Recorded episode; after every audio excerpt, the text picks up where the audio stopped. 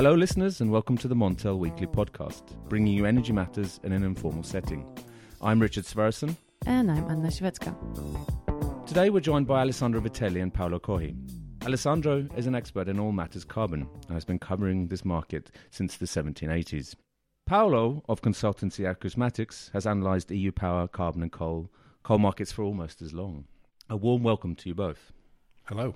Hello, thank you. Today, we return once more to the European carbon market, an important driver of markets across the continent, and hopefully a trigger for a cleaner energy mix and a cleaner, cleaner world in general. Alessandro, CO2 prices, they rose Euro 5 in April, about 20%. That's right. Um, uh, and why, why is that? I mean, they've since come off a bit. So could you talk us through the dynamics Sure. uh, of April and this week as well? Back in the beginning of April, we were still digesting the delay of Brexit from the end of March through to the end of October.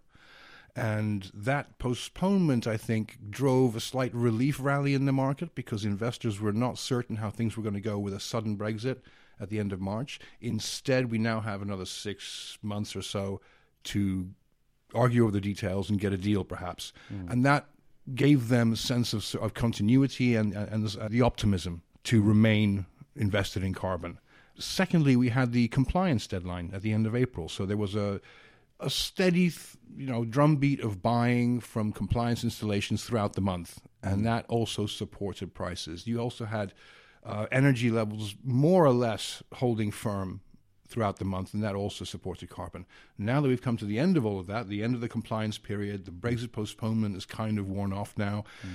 We move into May, which is traditionally a more mixed month. If you look back at the performance of the carbon market throughout the month of May, in historical terms, it's risen six times, it's fallen five times. So it's it's more of a, a 50 Even Stevens. Yeah, hmm, it is. Yeah, yeah. What are your views here, Paolo? Is this, I mean, from what Alessandro is saying, this is more psychology. Uh, we're past the Brexit, the fears of a Brexit and a, and a, and a hard Brexit. But um, are there other fundamentals at play?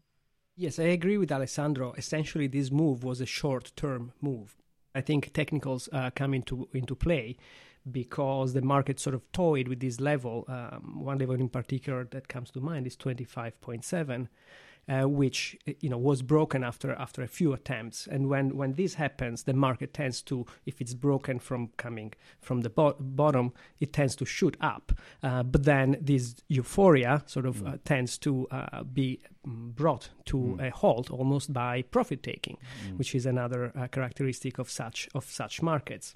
This is technical analysis 101, where resistance becomes support. So I expected the markets, once they broke to the upside, to continue that, and at the same time, the relief ref- ready was uh, brought back into, into the corral, so to speak, uh, by profit taking this dynamic uh, is is not atypical, so to say. And so, uh, while it was expected, then that the actual measurements of how much it goes up or how much it goes down remain to be uh, to be seen. Alessandro, you're going to add something here? One additional point is on a very purely technical point. May the second, the the declining markets managed to fill in a gap that was created between the high of April the 9th and the low of April the 10th. And now that eight cent gap between the low and the high was whole. It was hanging over the market a little bit. People were, mm. were referring to it, and people were remembering that this gap needed to be filled. Today we've done that. We're now down to you know the 25-20 area. So we've mm. filled the gap, and what comes next is going to be really interesting. So we're mm. now at a sort of a critical point, I think, for a return to the upward trend, or do we see a little bit more selling? Mm-hmm. What are the aspects to look out for it in May then here? Difficult to say. I, I think watching the gas price is going to be an important thing. Um, as you know, gas has been under pressure from massive oversupply for the past couple, you know, few months, and whether or not gas can sustain current levels, or if they drip, uh, you know, drip further, slowly, slowly, slowly falling, uh, that may take away some of the support. If, however, things balance out and we have a, a, a sustained consolidation slash slow rally, that mm. could help carbon as well on its way back up. Mm. What are your views here, Paolo? Brexit, Brexit, Brexit in a way. Okay, So, so, so back part to Brexit. In, in back to Brexit because not not in May, but again, the con- we're still feeling the consequences of what was essentially very recent news. You know, where, as far as we knew, Brexit should have happened at the end of March. Well, then at, by the 12th of April, and now here we are looking at this future that goes, uh, you know, all the way up to Q3 essentially. Um, but but that is continue to influence uh, markets because of a couple of reasons. One is, of course market participants have already priced in some of the uncertainty related to Brexit, but not all of it. So I expect this to continue influencing the market. Is now don't please don't ask me in which direction this will go. The only thing that I guess is safe to say is is expect a bit more volatility. Mhm. Uh, a roller coaster ride? Or, Yes, especially because one of the important components of these markets, if we're looking at uh, the short term, is the speculative component. And speculators add liquidity and love volatility. mm. So speculators will be looking at this market again, Yes, speculators have been back into or the if they ever left it. Yeah. No, they never they never really left it, and then there's different kinds of speculators. But but in terms of market dynamics, what speculators do is essentially, as I said, add liquidity, but at some point they like to take a profit, and so this surge that we've seen with the market heading towards 30, which was not reached, but then you know coming back, I think is partially driven um, by the speculators taking profits. That, however, is not the only dynamic. Mm. Sure. Is this your hearing as well? I do hear that. I mean, I think Paolo makes an important point here that Brexit, it's not gone, it's just receded a bit into the distance. And as we proceed through May and June, that's going to come back onto the horizon and get closer to us. And that's going to affect the way people act in the market, particularly the speculative elements. So it's gone away for a little bit, and that helped us in April. It may even help us in May. But as we proceed into the summer, it's going to come back. And so we need to be aware of that. Help us in terms of increasing prices. It, well, the fact that it got postponed Mm. was what helped April prices rally 20%. Um, but we get to June, July, August, it's coming back over the horizon, right into the forefront of, Mm. our, of, of our view, and people will then react to it. What's interesting, though, is that price ideas now for the balance of the year Mm. have taken a small shift. Shall we say downwards? We were th- there were plenty of people talking about 30 euros. Mm. They're not talking 30 anymore. They're talking maybe 28. Mhm. So we've been 22? well, 24, 28 range. Okay. That's what I'm hearing the most from people. Is, is, is that kind of range for the bulk of the, of the balance of the year. That represents a slight adjustment downwards, but not an important one. Mm. And of that 20% rise in April, I mean, was that partly or largely due to speculators in the market? I would think that was a factor. I, you may even have had some compliance element because remember, people don't just buy in April for the previous year's compliance. They're buying all year long. Hmm. There are many utilities out there, particularly Eastern and Southern Europe, who do not sell power three years ahead and hedge the carbon, hedge the fuel. They sell power within the year and they hedge as they go. Hmm. So there's a constant, if you like, baseload of demand in carbon and fuels from those kind of utilities they are the ones who are you know still there, still there, still there all the time. That buying doesn't go anywhere. Um, on top of that, you then have industrial compliance companies who, having experienced the shock of their lives in 2018 when they were staring at a price of 15, 16 euros when previously it had been six or seven, think we better be a little bit more proactive about this. So there's that to consider as well. So there are people out there who've just finished their 2018 compliance who are now saying, let's go out and start picking up some 19 EUAs as well for what happens in, in, in you know 12 months' time. We've been talking about technicals, and you, you mentioned some of the patterns. But how about the fundamentals? I mean, there are some, some bearish factors out there. I'm, I'm thinking, you know, 2018 emissions fell. What's the outlook for 2019, for especially for power sector emissions, and and what impact could that have on hedging demand? Yes. So, from one point of view, you have to keep in mind that this market, after all, is vastly oversupplied still, right? And there are things that are happening from the regulatory side, namely the market uh, stability reserve, which are, you know, progressively tightening the market. So, so we must never forget this. Now, if the market is excessively long, who holds this length?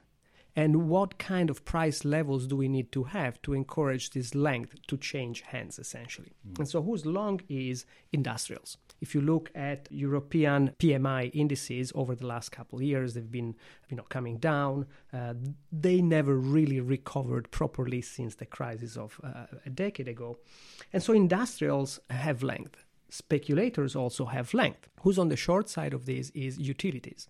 And so prices need to be high enough to encourage this length to move from the current holders, which is speculators, which made the smart buys, right, at 5, at 10, at 15, and so on and so forth, and industrials, because they've not been polluting as much, to utilities. So, what Alessandro was mentioning in terms of this commodity complex and fuel prices and the relativities of coal versus gas prices um, are going to have an impact as the new season comes. Mm. And so once you look into this, you must also look at weather.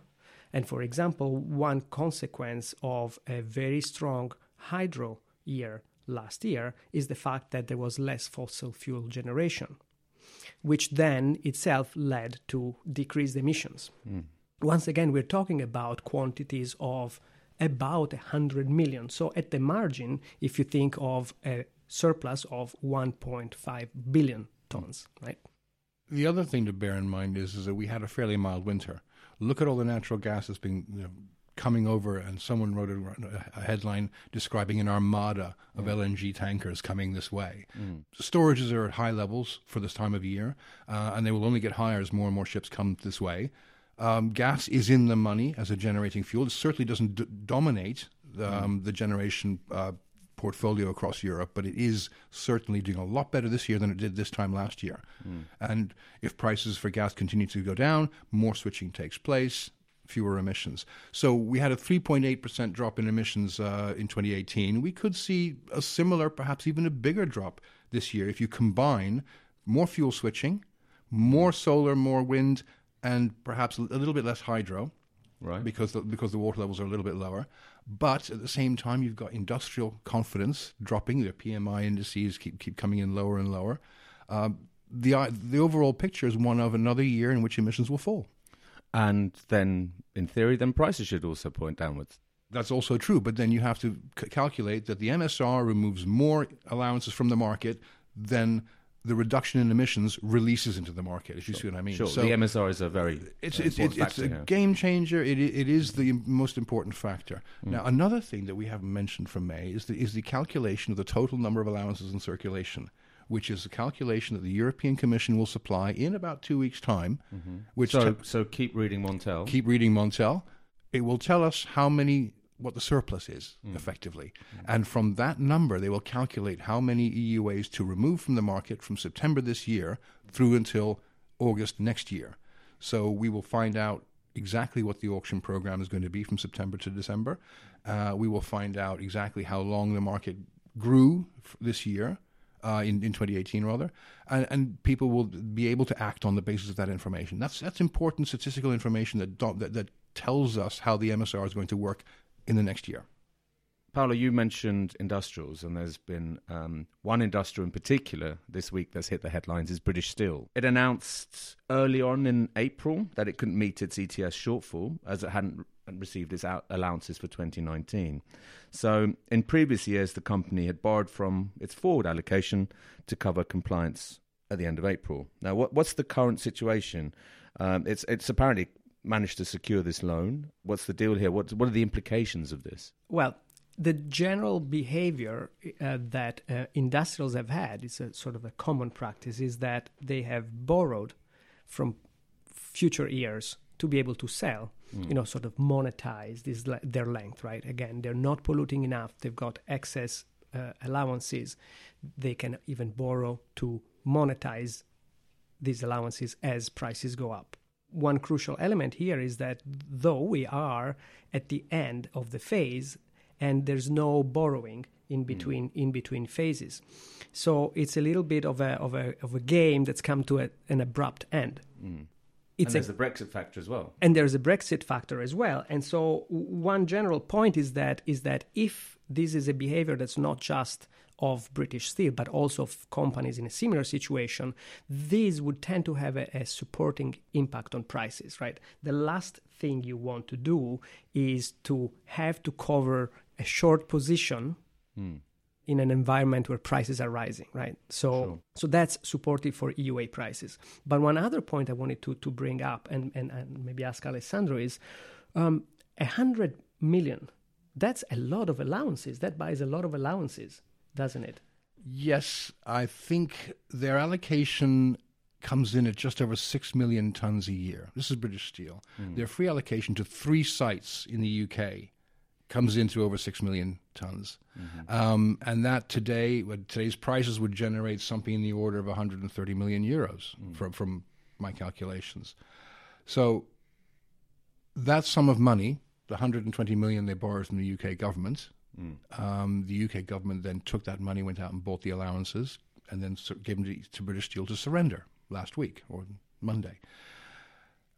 They have to find that money going forward and there is a it's a short-term bridging facility but the the, the uh, government statement that was made yesterday says the government will take ownership of a British steel allocation for 2019 and monetize those allowances to recoup the funds. But this raises important implications, not least state aid issues. I mean, uh, you know, if, if, if, you know, across Europe, if the governments were to step in and to cover the shortfall for certain companies, I mean, uh, you know, hey, what. Ask yourself, though, is a loan state aid? Is a bridging loan state aid? I'm not one to decide. I'm no. sure that's something for, that's, for, for Brussels. That's why it's being presented as such. Now, mm it's possible that, um, bear in mind, the UK government has said it will sell 2019 allowances belonging to British Steel mm. to recoup the funding. At the moment, there are no UK allowances for 2019 because of the current Brexit uh, safeguard mechanism. So it is possible that the UK government will never be able to sell 2019 allowances. So what happens then? Mm. We then pitch for ourselves further forward into a future in which there's a UK emissions trading system Mm. And perhaps that is when the government would take British steel allowances from the domestic ETS and sell them off. Mm. Of course, the price is important as well because the government's had to pay X euros a ton for those allowances it had to buy for British steel. Will the UK ETS price in the future guarantee that we are that the, government will recoup the loss or entirely? even the EU ETS price? Yeah, yeah. No, absolutely. I, was, I mean, um, but you, you've also been very critical of the potential management strategy around this at yes. British Steel. Yeah, I mean, what, what could you um, this, could you yeah say something about that? The whole idea of borrowing raised its head back in the global financial crisis when companies who were short of cash and coming up against you know a crash in global demand and et cetera et cetera found themselves in a situation where they needed to quickly raise money and they got a little gift of EUAs, a package of well, EUAs in did. February. They, they, they, worked out that you receive your current year allocation by the end of February, early March. You only have to retire allowances to cover your previous year's emissions by end of April. Mm. So hmm. you have a two month overlap. So smart companies would have said, well, hang on a second, I'll sell my 2012 EUAs and I'll use my 2013 allocation to pay off my 2012 compliance. And they could continue to borrow. In, in, for 2013 compliance, they'd borrow their 2014s, and so on and so forth. At the end of this phase, that borrowing cannot happen, as in you cannot borrow your 2021 allocation to pay off your 2020 compliance. You call this the borrowing wall? The borrowing wall. Mm-hmm. Um, now, for small smaller companies who don't have access to the wider market, who have to act through brokers, agents, banks, or whatever, they may not have access to the financial derivative products that would allow them to move into to borrow from phase four. It can happen. Mm. You simply do a time swap. Mm. What you do is you buy 2030, uh, 2020 EUAs for your 2020 compliance, and then you sell 2021 EUAs to mm. balance that into phase four. Using a derivative. Using a derivative, a swap, mm. basically.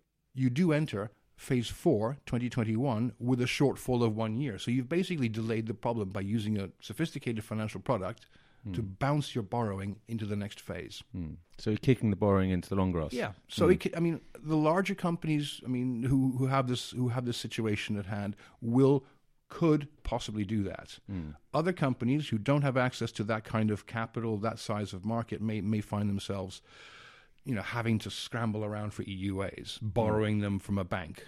But is it more of a, is it a boring wall or a boring kind of bounce? Is it or I mean, It- how? well, if you're smart enough and you've got a big enough rubber ball, you can bounce over that wall. Like it. You- How about you, Paolo? What, what, Yeah. your, what are your uh, views on this? Yeah, you will need some sort of financial sophistication to do that, and let's not forget the interest in of doing this. For many smaller companies, as Alessandro is saying, they are just busy and interested in making widgets, so to speak, right? They don't want to have this additional concern of having to manage fi- sophisticated financial products, And the risk associated with that. I mean, and of course the risk associated and it seems that. like British Steel did not have that in place. Or To, to go back to British Steel, at some point in the last 10 years, uh, whether it was under the ownership of Tata Steel or under the ownership of Greybull Capital, hmm. someone took a decision to monetize a year's worth of allowances for cash and to borrow the next year's allocation for previous year's compliance. Hmm. Now, we don't know when that decision was taken. It could have been done by Tata, could have been done by Greybull. The point is, is that Brexit hmm. has, cut, has has provided a wall because Greybull simply does not have the resources to buy one year's worth of allowances, or it doesn't have the cash in hand. It's had to borrow the cash. Um, whether that was a mistake, whether it was poor risk management, uh, is neither here nor there. The fact is, someone made a bad decision, um, and it's come back to bite them. Yeah. I mean, is this uh, a boon for companies who are offering offering consultancy or financial services? Um, It may well be that the, the services required to go through this process where you you know go to the market you know buy the EUAs and surrender them can be applied can, can be supplied by intermediaries of various types. Um, the fact is that it is a British Steel said, well, you know, we're a big company, we are a big employer in this country. Um, we're going to go straight to the top and get a bailout from the top. sure. and- I mean, but do you think this is the tip of the iceberg, uh, Paolo? Or, Well, I don't think British Steel is alone in this practice. Um, however, if we want to attach some weights to this, I don't, I don't know how many other large companies would have done it on such a, s- on such a size. Remember that British Steel or Tata Steel, it's a commodity making company. They, they, they make steel. They're involved in futures markets all the time. They're involved in all these sophisticated financial transactions. They're, they're like a Thyssen Steel or any other big company. Correct, and let's not forget um, um, foreign exchange, right? So the, the fact that the dollar has appreciated and the impact that this has had Hmm. over uh, other currencies. so for ca- the carbon is a very small piece in, in, in their sort of global pie, if you like. yeah. Not every company is going to have access to the kind of tools that larger companies in the EU ETS have. Or the financial sophistication that, that involves. Exactly. Or the appetite for risk taking. Mm. That's I think that's more to the point as well. Maybe you see variants across variants across Europe uh, in that regard. Sticking to the UK, so Brexit has been delayed to October. What about the the auctions that are supposed to happen in the UK? Um, will the UK get clearance to issue auctions for this year?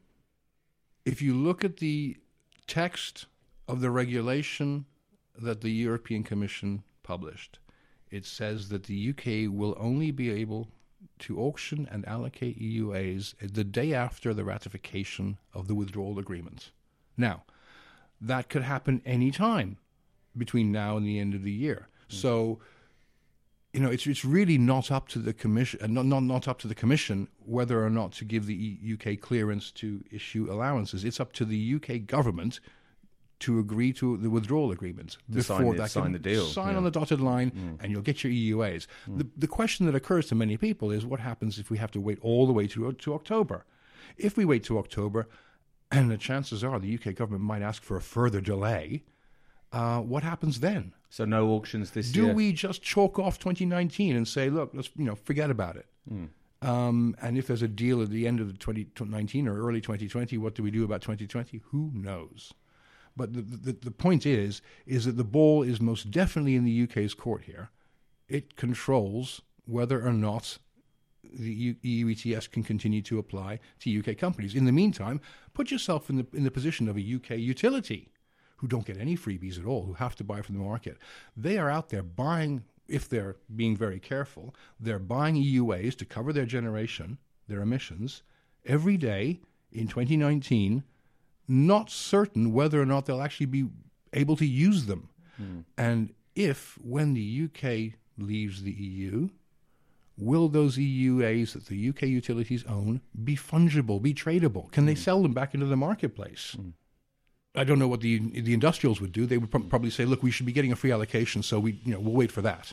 So, Paolo, what are your views here? I mean, this is a great deal of uncertainty for UK companies. Yes, and let's again let's not forget that if indeed there is a disorderly Brexit, a no-deal Brexit, you know this will have a strong impact on the uh, economic uh, side for both the EU and and the UK. And I think the size of this impact is larger than what happens to simply the to the market, the yeah. carbon Yeah. market. Yeah. But even so, the, in the carbon market, what would have so if the this uncertainty for UK companies um, needing to cover 2019 compliance without these auctions, does that have a wider impact in the ETS for for you know both for uh, supply demand and or prices? Yes, and and again, let's not forget once again that that there was a relief rally once the no deal Brexit in March, early April was avoided, right? So you've got to reverse that and go the other way. If there is a no deal Brexit, that created creates way more problems, and that would have a strong bearish impact on the commodity price. Yeah, I mean, the UK is net long of EUAs. It, it, it emits fewer tons of CO2 than it issues in EUAs. So a removal of the UK from the market, which is effectively what we're seeing right now, is tightening, does tighten the market. Mm. Not by hundreds of millions of tons, but by an appreciable amount. Mm. If we have a deal, the UK resumes participation, its supply comes back to the market, the market is therefore a little bit longer. If there's a no deal Brexit, the question then becomes what's going to happen to older UK EUAs pre 2019? Will they come back to the market? Will they be sold off? Are they already parked in accounts over the channel waiting to be sold? I think there's there's a lot of stuff here to, to come back to in the coming weeks or months, and I very gladly uh, uh, invite the, these two veterans of of the carbon market back uh, um, for another pod. But I think we, we have to round off here. Next week we'll be in Germany at our German Energy Day in Düsseldorf with the latest hot topics from, from that market. So so please please join us there, and don't forget to keep up to date with our reporting on Montel News and follow us on Twitter and LinkedIn. Thank you very much, Paolo. Thank you very much, Alessandro. Thank you. Thank you, Richard.